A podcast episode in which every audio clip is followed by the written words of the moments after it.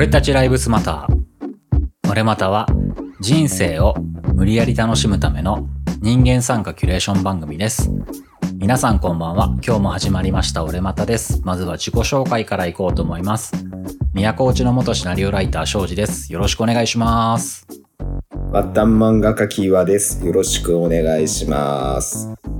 はい、えー、最後に元はナビで東京でウェブディレクターやってます。吉田です。よろしくお願いします。よろしくお願いします。お願いします。さあお願いします本編を始める前にね、あほいほい一つ聞いていいですか？なんだなんだ？お前、漫画制作どうなってんの？全然進んでねえよ。もう嫁さんにやれやれ言われてるよ。なんかさ、前回のりょうさんのゲスト会の前のさ、緊急漫画道やった時にさ、ついにノートの動き出します。やるんで、そして絵もどんどん上げていきますって言ってから何もしてないだろ、お前。すすげえツイッター静かだなと思って。もうね、腰が重い重い。手が重い重いよな、重いよ、わかるよ。重いよわかるぞ。あのさ、そんな吉田くんにさ、うんうんあの、ダイレクトメッセージをありがたくもいただいてるんですけども、ここでご紹介させていただいてもよろしいですか？あらあらあら。DM? うん、そうそうそうそう。ツイッターでね、いろいろ意見いただいたりとかしたんですけど、うん一通ねうんうん。フォームの方から DM でおうおう丁寧な文章をいただいたので、ちょっと割愛はさせていただきますけども、ここで紹介させていただこうと思います。あーありがたいですはね。いはいはい、嬉しい。では、読み上げさせていただきます。は。はいい。ご無沙汰しております。元 LINE スタンプ作るぞです。吉田さんの漫画道拝聴しました。といただいて、早速ですが、吉田さんのプロットについてコメントさせていただきますと、すごいいろいろな意見を書いていただきました。ありがとうございます。吉田くん読んだよね。だいぶ前にね、うんうん読みましたいただいた時にうん送らせてもらったので、うんやっぱりラブコメがいいんじゃないかっていうのをいただいてましたね。うんうんうんそれ以外にもね、すごいいろいろ書いていただいたんですけども、それで、そこはちょっと割愛させていただきまして、その続きを読ませていただきます。私も LINE スタンプ販売に向けてせっせと下書きを書いているところですので一緒に頑張りましょうといただきました。うんちなみに余談になるのですが、遠目圭さんは大好きな漫画家さんの一人なので、羊の歌が話題に出て小躍りしてしまいました。しかも皆さんご存知のようで、えー僕も好きですね、普通に。岩ちゃんも好きだよね。吉田君ももちろん好きだよね 吉田さんが描きたいと言っていた夜に自販機で飲み物を買うという漫画というのが、遠目圭さんのイエスタデー歌ってに近いのではと勝手に想像してしまいましたといただきました。えー元 LINE スタンプ作るぞさんありがとうございます。ほうほうほうあのさ、うん。あの漫画家さん、遠目って読むんだ。俺ずっと冬目だと思ってた。うんいや、透明系でしょ。で、アフタヌーンの人でしょ。いや、ショックだわ。あの、あの時代劇の漫画描いてる頃から冬目だった俺。嘘でしょ？嘘でしょ。そういえばさ、吉田くん、吉田くん。うんこの元 LINE スタンプ作るぞさんなんですけども、うんうん吉田くんうがん素人から漫画を描くなんてすごいことを言い出したっていうことで、自分も LINE スタンプ作るぞって頑張るっていうのを一大決心された方みたいなので。この方はね、LINE スタンプ販売に向けてせっせと下書きを書いているところですって書いてあるんですよ。偉い偉いぞ。それに比べ偉て吉田くんは何なんだろうね。いやーちょっとさ、そんなもんよ聞いて聞い。て。そんなもん、聞いてそんなもん。聞いて。あのね、書くとこまで言ってないんだけど、ちょっと、あの、さっき面白いのがあって、うんうん奥さん、あの、ゲームの 2D のデザイナーなんだけど、うんうん。そう、吉田ちゃんのデザインをするにあたって、まず何したらいいですかって聞いたら、まずはその、参考を集めなさいと。もう山ほど集めなさいって言われて、そうそう、ピンタレストってサービスあるじゃない。うんうんうんうん。画像を検索したら、それに関する画像がバーっと出てくるやつだね。ピンタ。そうそう、それそれ、それそれ。でね、その、まず自分が可愛いヒロイン像ってどんなんだろうみたいなので、うんうんもうとにかく可愛いと思う、えっと、漫画とかアニメのヒロインをポチポチポチポチ集めてって、何枚だろうな、3、40枚集めたのね。そしたらね、自分の性癖みたいなのが可視化されていってね、なんかね、見てて辛いボードができたのよ。うん。わかるよ。それすげえなんかわかるわ。こう、あの、無意識化で集めたのに、大体同じような二次元のキャラが集まってくっていうかね、なかなか辛くてね。でね、俺ね、どうもね、釣り目でね、あの、スタイルのいい、お尻が大きめな、んお尻が綺麗な感じの子が好きっていうのがね、まあ、具体的に分かってきてね。うんうんうん。それが分かってからボード開くのも嫌になっちゃったんだよね。うん分かりやすいな俺みたいな。そうそうそう。っていう進捗だね。なるほど。うんただまあ、水面下ではね、なかなか人目に見せるところまで行くって、自分の中でね、固まっていかなきゃダメなところがあるから、まあ、ちょっと最初言ってることとはだいぶ変わってきたけど、そうって。そうですね。あの、自分の性癖と向き合うっていうね、なんか地獄みたいな時間を送っております。うーん、なんかうんこんな大変だと思わなかったっていうか、絵柄作るって厳しいね。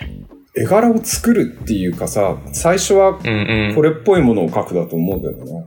うんうん。いや、そうっす。うん、好きなキャラがいて、それっぽいものを描くっていう感じ。絵を描きたいっていう人あるあるなんだけども、こううん無限の資料を集めて終わるっていうパターンかなり多くって、ああ、なるほど。なってる、なってる。満足枚数。制限はしといた方がいいと思う。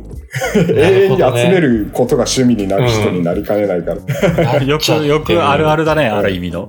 満足しちゃうからね、いっぱい集めると。満足しちゃう今日もゲットしたとか言って。うんうんうんうん。かもうそんな40枚とか50枚とか集めたんだったらもういいと思う。うんうん。書くぞ書くぞ書くぞ書くぞで、ベースは決めた方がいいと思うんだよな。うんうんうん一番の根っこのプレーンなベースは、この人の絵がいいなとか、この人の線がいいなとか、この芸風がいいなっていうのは、うん。うんうんうん。なんかあった方がいいのかなっていうなるほ。ど。どれにしようかな。それを選んで、吉田ちゃんを書いて、ラジオ内で発表ぐらいしないとやんねえな。そうだね。うんぼちぼち、吉田ちゃんを書こうね。吉田ちゃんをそろそろ発表してもらおうということで、じゃあちょっと本題入る前にね、もう結構時間使ったね。なんか喋っちゃった。うん。じゃあサクッと今日は、今日は漫画道ではないので本題に行きましょうか。ではそろそろ。はい。ほいほいほい。では本題はゆあちゃんからよろしくお願いします。はいはい。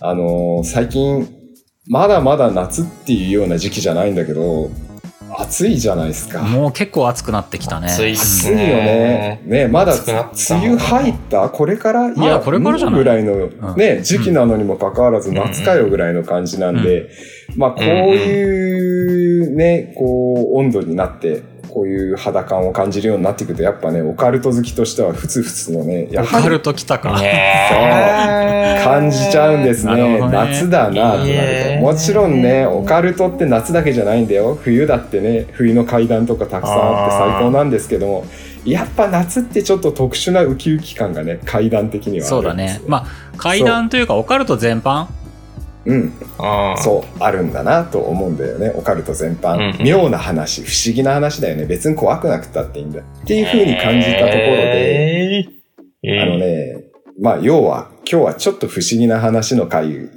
最近ちょっとね、階段オカルトづいてるけれども、まあいいんじゃない？そういう流れの時があっても。この番組さ、最初割とね、自分たちの青春話編っていうのが第一部みたいな感じだった後にコンテンツ編みたいになってた。第一部オカルト編が、いやわかんないけどさはいは、いまた戻ってもいいんだけどね、全然。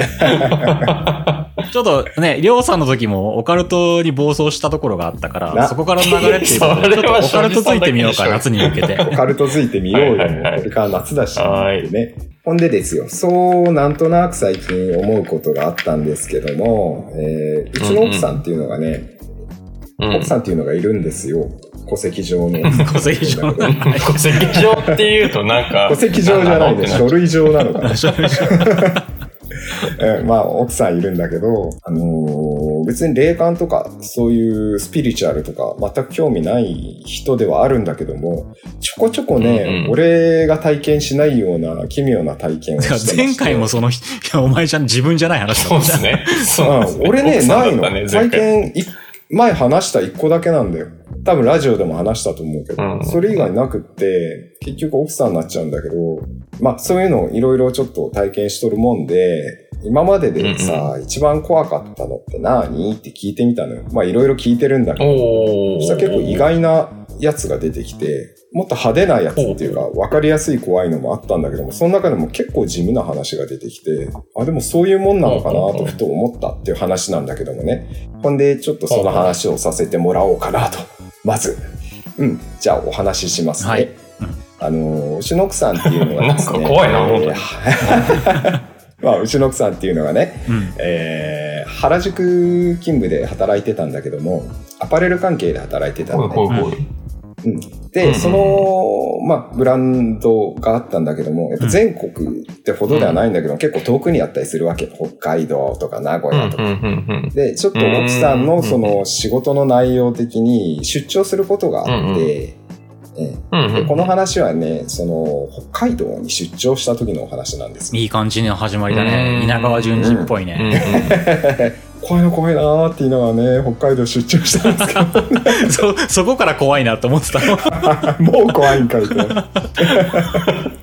まあ、出張しましたと。うんうん。はいはいはい。で、出張すると、まあ、いわゆる、あれだ、北海道店っていうのがあって、そこのスタッフと合流して、うんうんうん。で、なんやかんやうんうんうんと仕事の話をするんだけども、その結構ね、何回も出張してて、その日っていうのは、えー、その北海道店の人、あとまあ何人か、うんうんえー同じ会社の人を含めてですね、宿を取らずに、その北海道店の人のお家にお泊まりさせてもらいましょうよみたいな話になってたらしいのね。ええうんうんうん。まあ何遍も行ってるから、今度うち来ないよ、みたいな、ううち泊まればいいのに、みたいな話にもなってたらしくて、その回はじゃあそうさせていただきましょうかと。まあもう宴会ですよ、言うたら。で、まあ仕事も終わって、もう日もとっぷりくれて、ほな行きましょうかと、えー、お家に向かって行ったんですね。でも駅急に関西人出てきたの何 まあ電車乗って最寄り駅を降りて、で、お家までテクテク、し結構多かったと思うんだよね。4、5人、そのお家の人含めて4、5人ぐらいだったらしいのね。まあもう閑静な住宅街、なんでもない普通の住宅街ですよ。そこに坂道がガーってあって、で、坂道の上の方に、えっ、と、あれ、なんカーブミラーみたいなやつ、はいはい、わかるよ。でうんうんううんん。ミラーがボーンってあって、で、まあみんなでなんかわちゃわちゃしながら話しながらこう、歩いて登っていってたのね。うんうんうん。そう、なんとなく奥さんやっぱカーブミラーとかそこにポツンとあると、見ちゃったらしいんだけども、まあ安全のためとかあるのか、なんとなく気になったのか、そこはわかんないんだけど、なんとなくふーっと見たんだって。うんうん。そしたらちょっと、あれ？っていうものが映ってて、おう。で、あれなんだろう？あれ？なんか映ってんなと思ったら、横にいた人もじーっとカーブミラー見てて、あ、この子にも見えてんだなと思って、ふっと周り見たら、うんうん。みんな黙ってカーブミラー見てるんだって。まずそれがちょっと気持ち悪いんだけど、普通に話しててね、みんながそんなんカーブミラーをじっと見てるっていうのも変だなと思うんだけども、うんそしたらね、カーブミラーにまあみんながこうなんとなく周囲が映ってたりするんだけども、そこに、うんまあ、圧倒的に間違いなく人がいるんだってさ。ほうほうほうほう。んで、フード被ってる、おう。まあ、おそらく男性かなっていうような人が映ってて、うんうん。まあそのフードっていうのは普通のパーカーだよね。うんうんだからなんとなく奥さん、あ、なんか変な人だったら嫌だな、怖いなと思ったらしいのよ。で、やっぱ見るじゃないその映ってる人がいるであろう場所。を。うん。カッと見たらば、まあ例によっていないと。おう。うん。あれ？と思って、逃げたかとか奥さん思ったらしいんだけども、ねえねえ、ちょっとさ、って言って、こう、横の人に声かけながらカーブミラー見たら、いるんだって、うん。映ってるらしいのね。これ、どっちの可能性を考えても怖いなと思ったんだけども、ただみんながすごい黙ってるっていうのは怖くって、例えばななんか変な人いるとか言ってキャーキャー言いそうなもんな人たちなんだって割とキャッキャした。うんうんうんだからその人たちがなんかみんな神妙で黙りこくってるから、あ、うんうん。え行こう行こうって言って、こう、その場をすぐ後にして家まで行ったんだけど、その、うんうん。なんていうか、道すがらもなんかこう、割とみんなこう、静かというか、さっきまでキャッキャしてたのに、あ、これなんかもしかしたら怖いやつかなと思って、奥さん、特にまあ自分もムードを変えようともせずにそのまま家に向かって家に着いたら、さっきのってさ、っていう風になって、まあ話してたら、あのーカーブミラーをみんながパッと見たときに、その中のこの北海道の、うんうん。えー北海道店の人だね、家の主だね、っていうのが、うんうんすぐやっぱ気づいて、わ、変質者かと思って、パッとその方向を見たらしいんだってね。はいはいはい。うんうんうんそしたらもう全然いなかったんだって、ずっと見てていなかったんだって。で、改めてみんながこうカーブミラー見てなんかコソコソ言ってるから、で、うんうん映ってたとやっぱり。あれは、そういう類のものだと思うっていうふうに言い出して、で、まあ本当それだけの話なんだけども。全員が見てたってことね、一応。そう、要はその怖いのはみんなが見てたっていうのがやっぱ怖くって、で、まずこう、人だと思って騒がずに黙りこくったっていうのうんうんも、なんか気持ち悪いのね、そこを確認する前に。うんうんみんなでその意識を共有する前に、こう、みんながこう、え、なんかやばいものかもしれないっていうふうに思ったっていうのは、シチュエーションもあるとは思うよ、夜だしね。うんうんうんうんただ、本当普通の住宅街で、おどろおどろしいわけでもなく、街灯もある、うん住宅街っていう感じだから、なんかやっぱね、うんそのシチュエーションがすごく怖くって、一番怖かった体験かもしれないとか言ってて。まあ、お化けかどうかは知らんけどなっていうふうには言ってたんですけども、なんかその、怖いよね、第三者が確認してるっていう状況。同じものを、うんうんうん。これ地味に怖い話ですね。うん。というような地味な話ではあるんだけどね、なんかね、こういうのがいっぱいあるのよ、うちの奥さん。それこそ翔ちゃんがさ、東京に住んでた時のあの家、みんなで住そうだね。うんうんうん。あそこでもあるからね。うん、あった、あったね。なん地味か、なやつが。俺言われたもんだって、んあの、あの家でさ、料理作ってもらった時があって、みんなに。うんではいはいはい作って台所立ってたらさ、後ろに人が立った時、地味にあの、床が沈むまでいかないんだけど、はいはいはいはい。床がちょっと感覚で後ろに人が立ったってわかるっていう瞬間ってあるじゃん、感覚って。あれになったことがあるって。で、それで振り向いたら誰もいなかったっていう。そうそう、俺だと思って話しかけてたんだって。あ、そうなんだ。うんうんうん、そうそうそ怖いね。う。とかね。うん。なんかいろいろあるよね。そう、面白い話がね、いろいろあるんで、またおいおい話していきたそうだねいなと。思俺でもね、君の奥さんに言われて俺が一番ショックだったのはね、一緒にスーパー行ってうんプリン買おうぜって言った時にさう、ん。うんその中でプリン選んでどれにするって言われた時に、俺、俺でもさ、プッチンプリンみたいな素朴なんが一番好きなんだよねって言ったらさ、なんか通りすがりに妹でさ、ちっちゃい男やなって言われて通りすがり あれすげえ今でも傷ついてるからな。さ、怖い話に戻るような戻らないような話なんですけど、いうんうん。うん。お、あるかい？吉田くん。や、ないんだけど、俺、俺が住んでる、あの、地域、インドの方めちゃくちゃ多いんですよ。まあまあ、近くに、なんだろう、コミュニティみたいなのがあって、あ。うん。で、まあ近くのショッピングモールとか行くと、まあ1割2割ぐらいインド系かなみたいな感じなんですね。多いね。うん。多いんですよ。で、まあまあ、その最近僕怖い話とか怖い本とかトライしてて、うんうん。で、大体髪の長いあの女性が出てきて怖いみたいな感じだったんですけど、うん。インド系のお父さんの幽霊が出てきても何も怖くないなってちょっと思ったんですよ。確かにそうだな。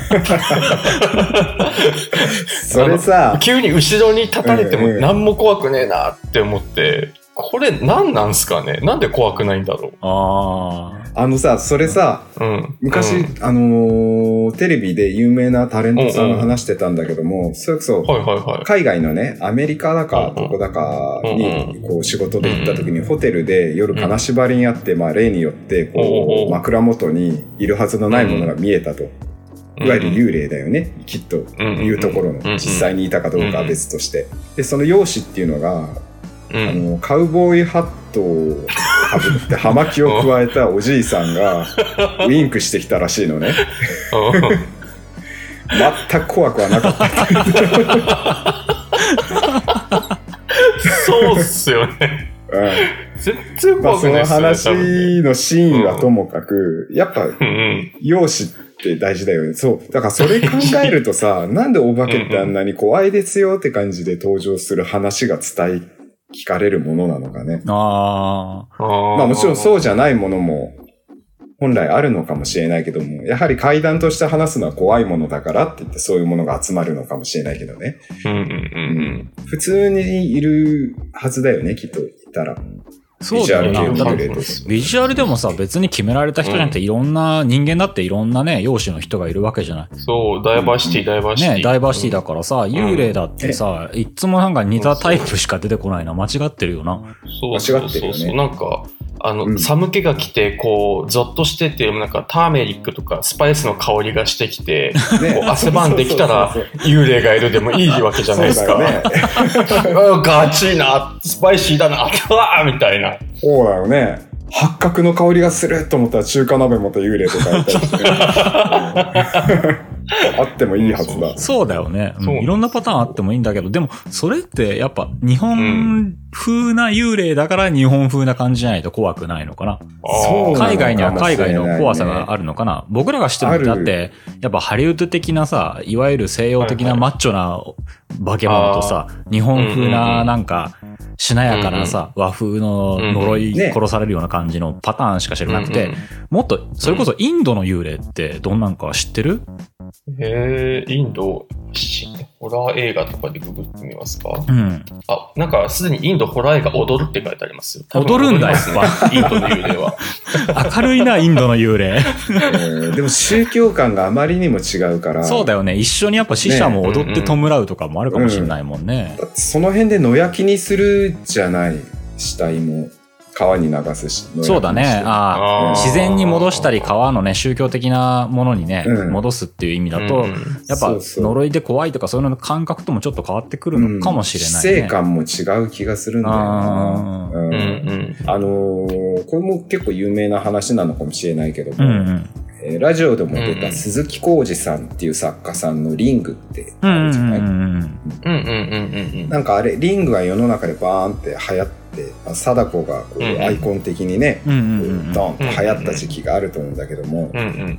なんかあれから白いワンピースの幽霊めっちゃ増えたらしいよ。なんか、それまでは違ったけど、あれ以降の白幽霊ってうんみんな、ね、髪の長いワンピースになったらしいね。ね。えー、噂、トレそんなンドじゃん。話があるらしくって。だからまあこれは、いろいろ考え方あって、じゃあもう花から作り話なのかっていうパターンもあるだろうし、うんうん。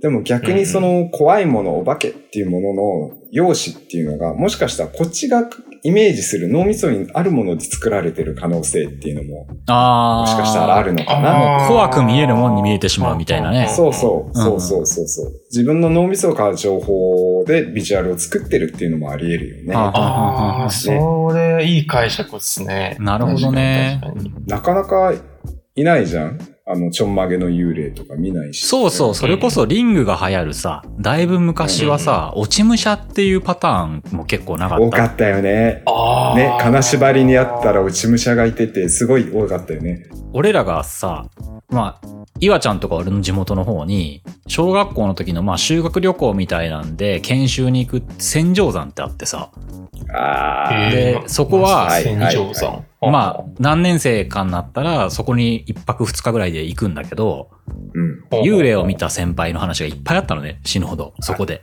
で、そこは昔、戦場の地で、落ち武者の幽霊とかなんとか出てくるみたいな話があって、その時代の時って割と怖いものとして、やっぱ落ち武者の幽霊みたいなパターンって多かった気がするんだけどね。最近あんま聞かないよね。ね。聞かなくなったね。聞かないっすね。うん。なんか幽霊にも寿命がある説ってあるよね。落ち武者時代の方はもうついに成仏されたのかな、ねもう皆さん。成仏されたんですかね。もういないんだ。世代交代が行ったのかな。うん。でもあれだよね、こう、めちゃめちゃ肩パッド入ってるスーツのバブル期の幽霊。そうだよな。バブル期はね、幽霊もちろんいるはずだよね、その時みたいにねおか。しいよね。その前の時代にはやっぱめっちゃいますね。あの、ベルボトム履いたヒッピーの幽霊とかもいるだろうしね、マリファナばっか吸ってる感じ。うん。ハンクスもいたっていいはずだよね怖く。ね怖くなくなってくるだからなそこを詰めていくと、うんなんぞやって話になっていくんで、まあうん階段と面白くないかもしれないんだけどえ。うも、んうん。でも、やっぱね、解釈としては、なんか思いが強いだとかなんだとか言い方がいっぱいあるけれども、うん、ただ、うん日本ってやっぱ、なん、それこそ呪術廻戦じゃないけどさ、うん呪いの箱とかそういうの多いよね、やっぱ。呪いが詰まってるものとか。例えば、うんあと全国区でさ、首塚とかあったりするしさ。あありますね。バチが当たるとかも言うし、なんかその、触ってはいけない、触れてはいけない、聞いてはいけないみたいな話もあるもんね。うんうんうんうんうん。うん大手町の平の正門とかまさかのこうって言わなきゃダメなんだよ。知ってました？ねまさかのこうかまさかのこうねそうそうそうそっか怒られちゃう怒られちゃう。怖いよ。怖いでしょ？俺もなんかこうつけちゃうんだよね、ちゃんと。うん、俺もわかる、それ。だって呪われたくないもん。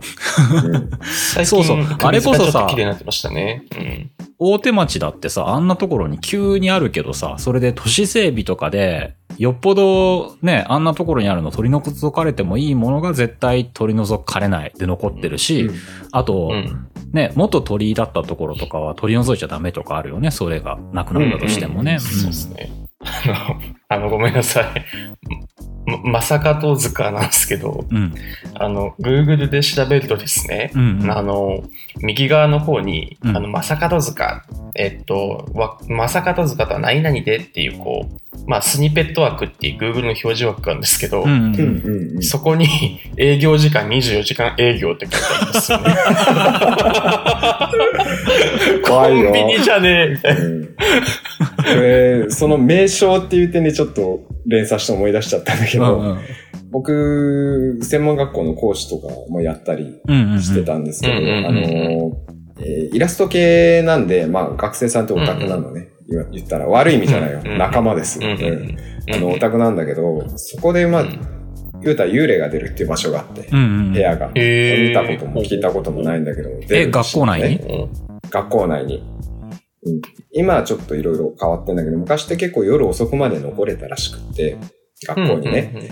それでなんか作業してるとそういう現象が起きたとか起きないとか話が結構あって、ただこう、みんなオタクなのよ。うん学生たちは。だからそのうんうんわけにこう、名称をつけるんだけどもね、あれじゃない。うんこう、花子さんとか、こっくりさんとか、まあこう、すごいね、いるはずのない人の影がガタガタガタって動いて物音を立てたとかさ、えー目があったら、うんまあ目があるのかわからないけども、走って逃げていったとかいう噂がいっぱいあったんだけども、そいつらのことを学生はね、シャドウって呼んでたんだよ。かっこいいな。ちょっとかっこいいんだよ。シャドウが出た。あんま怖くないな。怖くはないんだよ。ちょっとね、ペルソナ感出るよね。うんペルソナだよな、それ。そう。う んペルソナ4だよな、多分。あオタクっていいなと思って。いや、それってさ、やっぱ怖いと怖くないって結構紙一重だよね。その、ネーミングセンスでも変わっちゃうしさ。うんそうですね。でもね、逆に怖くなさそうなひょうきんな名前なのにめっちゃ怖怖いっていみたいなあるよね。うんうん。あああ、うんうん。くねくねとかそういう代表例じゃないですか。あー、そうだね。うんうんううん。ん階段とホラーは違うよなってやっぱ本当に思う。うん。え、違うんですか？いや、階段っていうのはね、まあちょっと階段聞きすぎてるからあれなんだけども、例えばね、こう、階段は怖くない話もいっぱいあるんだな。あるね稲川先生も言ってるけどうも。んそうなの？うんうん。わかるわかる。長川淳二大先生も言ってるんだけども、うんもちろん怖い部分もちょっと混ざってたりするんだけども、ちょっとこれそれこそ稲川先生の話ですぐ終わらせようと思うんだけどもね、こんな話があって、もう昔の戦時中だったか戦後だったかで、こう、まあそれぐらいの時代背景なんだけどもね、何かの用事で出かけた登場人物の奥さん、奥様が、おば様が、えー帰り道に台車を引いて家までこう帰る道すがら、トンネルを通ると、うん台車をね、引きながらガラガラ言わしながら夜、こう、心細い灯籠かな紙の灯籠かなんか一つでね、こう帰ってたんだって。で、うんうんトンネルを通らなきゃいけないと。やっぱ怖いんだよね、夜だし。真っ暗だよ、うん電灯だってないしね。そんな中、こう、トンネルをガラガラ暗黒、闇の中をね、歩いてたら、途端にこう、台車がガッと何かに挟まったのかなんか知らないけれども、止まっちゃったと。でも怖いじゃない、そんな闇の中で。ああ、どうしようどうしようって怖くてね、焦りながらガンガン引くんだけどもね、お母さん、奥さん、やっぱりこう力がないもんで、女の人でね、どうしても動かせない。そしたらね、こう、やおら声が聞こえてきて、どうかされましたか？って言って、男の人は声が聞こえてきて、まあすごくほっとしてあげた。暗闇で怖いしね。あの、今、うんうんこんな状況で前に進めないですって言ったら押しますよって言って押してくれたんだって。うんうん。で、こう、なんとかかんとかこう、悶着あった中、こう出たんだけども、振り返ればその人はいなかったとか、まあそういった、ちょっとディテールは全然違うかもしれないんだけど、大体そういった話なのね。これってまあ、要はお化けが助けてくれたみたいな文法の話かなと思うんだけども、決して怖くはないし、こうその時代背景みたいなものを考えると、ちょっと物悲しい、ね、戦時中ということもあって、もしかしたらこの、ね、戦争に行って魂だけ帰ってこられた人なのかもしれないなとか思ったりとか、なんかね、いい話だなと思うんです。ふ地味ではあるけど。そんなも。こんな話っていっぱいあるよね、階段って。なんか怪談話で日本で、俺も日本人として思うのが、あの、黄昏時ってあるじゃん。日が沈ん。だ頃って。うんうんうん。そう、彼だ。うんあれの語源って多祖彼でしょ要は彼がだ、うんうんうん誰彼って書いて多祖彼なんだけど、要は横を通り過ぎる人たちの顔がわからなくなる、誰かわからなくなる時間帯みたいな語源があるらしくて、うそれ読んだだけでも、その、薄暗くなってきて、まあ昔の日本の情景とかを思い浮かべていただけるといいんだけど、田園風景の中を横を、横切る人たちの顔で街灯もないから、顔もわからない人たちが横切るっていうだけで、その人たちがね、知ってる人なのか知らない人なのか何なのかもわからないっていうだけでなんかもう、ちょっとね、オカルトな世界に足を踏み入れてる感じがしちゃうのね、うん、俺は。でも、ファンタジーでもあるじゃん。そう、ファンタジーは美しくもある、ねうん、美しくもあるのね、その田園にね。それが階段だよな。そうそうそうそうそうそうそう。うん、そんな感じの情緒だよ、情緒。ね、その誰かわからないものが、それこそ急に襲ってくる人とかじゃなくても、うんうんただ生きてない人が横を、横切るときに挨拶を交わして横切ったっていうシチュエーションもあるかもなと思うだけでもなんかちょっとロマンチックだったりとかするんだよね。うん。なるほど。ねう。ん。久しぶりに会った友人が街で声をかけてきて、一杯お茶を飲んで、じゃあなって言って、別れた後に、あいつ死んでるはずだぞってなるとかね。うんうんうんうんうん特に怖いこともなく、思い返してみたらっていうような話もあるし。だからね、怖いです、呪いですじゃない部分の階段って俺結構いいなと思ったりとか。いいよね。ロマンだよね。そこがいいんだよな。稲川先生も言ってたし稲川ね。淳二がうん、ホラーと怪談の違いとして、ホラーというのは襲いかかるもの。事件に近く滅多に起こらないことですが、怪談は思い当たることなんですよ。って言ってるみ。たいですね。うんうんうんうん思い当たること。うん。なんだろう。もうちょっとこう調べたいけど、まあそんなこと言ってるみたいですね。うん。なんとなく感覚はわかる。なんかね。ううんん。稲川さんはね、怪談ライブね、俺毎年行ってた頃あったから、よく知ってるんだけど、あの、例えば怖い話して、今ゾッとしましたかって聞いてくるのね。ね。で、ゾッとしたでしょ、うん得しましたねって家帰ったらいっぱい思い出してくるのね。ゾクッとして後ろ振り返るでしょ得しましたねって言ってきて、楽しみましょうって言ってくるんだよね。あー絶対行かないわ、俺。もう、極端な話、嘘とか本当とかじゃないんだよね。そうだね。うん。うん、エンターテインメントで。そして稲川淳二先生はもう本体が階段になりつつあ音 体だよな、もう。る。うん、音体だよ。まあでもそういったら対照的にトリッキーな階段とかもね、こう、いろんな人が話してる中あったりするから、やっぱ面白いんだよね。うん物語として面白いなと思う。だからやっぱ襲ってくるとかじゃない階段っていうのが、やっぱ、うん、なんかいいよなと思うよ、俺は。うんうんうん。ハードディスクの階段とかも聞いたことあるよ。何それ？うーんまあ、こう、壊れたハードディスクを修復したりするような仕事をする人がいて、うん。まあ、こう、依頼で受けたハードディスクっていうのがもうなんか赤錆びててこれダメだろうなと思ったんだけども、うんうんこうデータを吸い出すことに全部じゃないんだけども、こう、うまくいったらしいのね。そしたらとてもじゃないけど、いわゆる、なんていうのかな、本当か嘘かわかんないんだけども、うんスナップ写真みたいな、はいはいはいはいはいはいはい。なんか小さい女の子を、こう、惨殺してるような感じの写真がいっぱい出てきたんだって。うんうんうん。作り物か本物かわからないけども。あなんかこれやばいなと思って、で、まあちょっと依頼主にも怖いなと思って、ただその時にちょっと、えー前後しちゃって申し訳ないんだけど、うん。依頼主は、えー知人だったから、まさかあいつのものかってまず怖くなっちゃって、その人に確認を取ってみたら自分のものではないと。うんどういう経緯で来たのかわからないけども、自分もこう、また頼まれっていう、また、うんなんて言ったらいいんだろう。うん。別の人に頼まれたもので、なんかこう、最終的には連絡が取れなくなったらしいのね。ただまあ、こう、個人的に気になるっていうのがあって、こう、依頼したんだ、友達の前に依頼したんだよっていうことだったらしいんだけども、で、まあ、気持ちが悪いからっていうことで、まあ、じゃあか、もう返し、返すっていうんだけども、返すことになったんだけども、僕はちょっと面白いんだけどね、うん。こう、ハードディスクを家に置いといたら、パソコンにまあ繋いであるんだって、うんうんうんその吸い出す時のために、何や作業する時のために何か繋いでったらしいんだけども、そしたらなんかこう、ハードディスクって鳴るじゃん。はいはいはいはい。うん、昔の方が鳴ったのかな？何かのきっかけで、ギリギリとか。うんうん。なるなるなる。とかうん。うんうんやたら鳴るなと思ったら、うるるるるるる助けて、みたいな感じの声が聞こえてきたっていう。ちょっと、ちょっと無理があるな。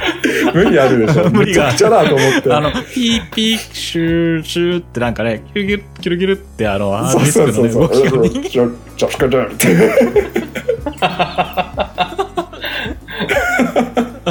まあ、それちょっと笑っちゃう話なんだけども、こう階段もハードディスクにまで来たかっていう。昔で言えばね、鳩がね、そうそう。ね、鳩が、ね。つあのお腹の上に乗ってきたなと思って目を閉じてたらね、だんだん、うふふふってハトのクッククックっていうのが、だんだんおっさんのね、うめき声っていうか笑い声に聞こえてきてね、生首がへ乗ってるんじゃないかみたいなね、階段もあったしね。結構無理やりだな、ハードディスクは。ハードディスクは無理やりだな俺もちょっと無理無理やり無理、無理やり。まあ、そういうひょうきんなやつも含めて、やっぱ楽しいお話が多いぞっていうとこだよね。別にまあ階段じゃなくてもいいんだけどね、本当に。ただこう、自分の身近にありそうで、でも、あるかどうかわからないものってロマンだなと思う。うん、そうだうんね。うんうんそれを絶対安全圏で聞きたいんですよ、僕は。ああ、それがまあ階段ってものだよね。うん、そうそうそうそう。怖い体験はしたくないんで、怖いから。今日は結局階段話方面に行っちゃったね。なっちゃいました。なんか、なんとかして吉田くんにも階段のね、楽しみを。吉田君怖いのが嫌い、怖いのが嫌いって言うけどね、階段の楽しみってまあ、怖くてっていうのもあるんだけど、うんなんかそうじゃない魅力って部分があるよね。ただ怖がりたいだけじゃなくてね。うなんか人間の不思議というかねなのはいいっすね。うん。ただ間違いなく言えるのは、うんやはり人が亡くなっているっていうお話が多いんだよね。当然だけども。決して褒められたものじゃないっていうのは、ね、そういう話を面白いねって言いながらするのは、まあそういうものではあるんだけれども、だからこそ、ちょっとひっそりと話すのが面白いよねっていうのも、まあ結局面白がってんだけども。うんお話、物語としてね、ね楽しむのがいいなとうん。思う。ね。うんうんまあ、ちょっとね、あの、もし、このままね、オカルト方面が乗ったら、オカルト部として、ちょっとそっち方面の話もいろいろしていきましょうか。またい。や、君のオカルトはまたちょっと違うじゃないか。じゃあこんな階段をしましたよって言ったら、あなたはそれをデジタル化していくでしょあ。じゃあ、あれだね、次回は シミュレーション仮説といそうう会談をしましょう多か。次元世界があるみたいな話になってね、吉田くんが生きてる世界は今ね、オンライン RPG と一緒な世界なんで、僕らの世界は。怖い怖い怖い怖い。もうオカルトをしましょうか。怖いね。人コアだムね。ーの世界。ムーの世界だもん。ちなみにこの怖い話で、あの、イーロン・マスクもね、うんマジでそうだよって言ってるからね。イーロン・マスク？イーロンマスクはマジじゃない。シリコンバレーの人たちも言ってるからね。もうヒッピーじゃねえか。じゃあ、そんな感じで、とりあえず今日はここら辺で終わりますか？じゃあ、吉田くんまとめてみましょうか。俺がまとめるの？ううんーん、情緒的なインド人のホラー話が聞きたいです。誰か作ってください。ね、はいその時、背後から、スパイスの香りがした、みたいなね。そうねそうそうそうそう。汗ばんできたみたいなね。そうだよね。ナマステー。生捨て。ナマステー。と聞こえてきたんですよ。いやいやもう、これからね、ダイバーシティなんでそういうね、怪談話も増えるかもしれないですね。いいと思いますうんはい。じゃあ今回はこんな感じで終わりたいと思います。はい、よくわかんない話。ありがとうございました。ありがとうございました。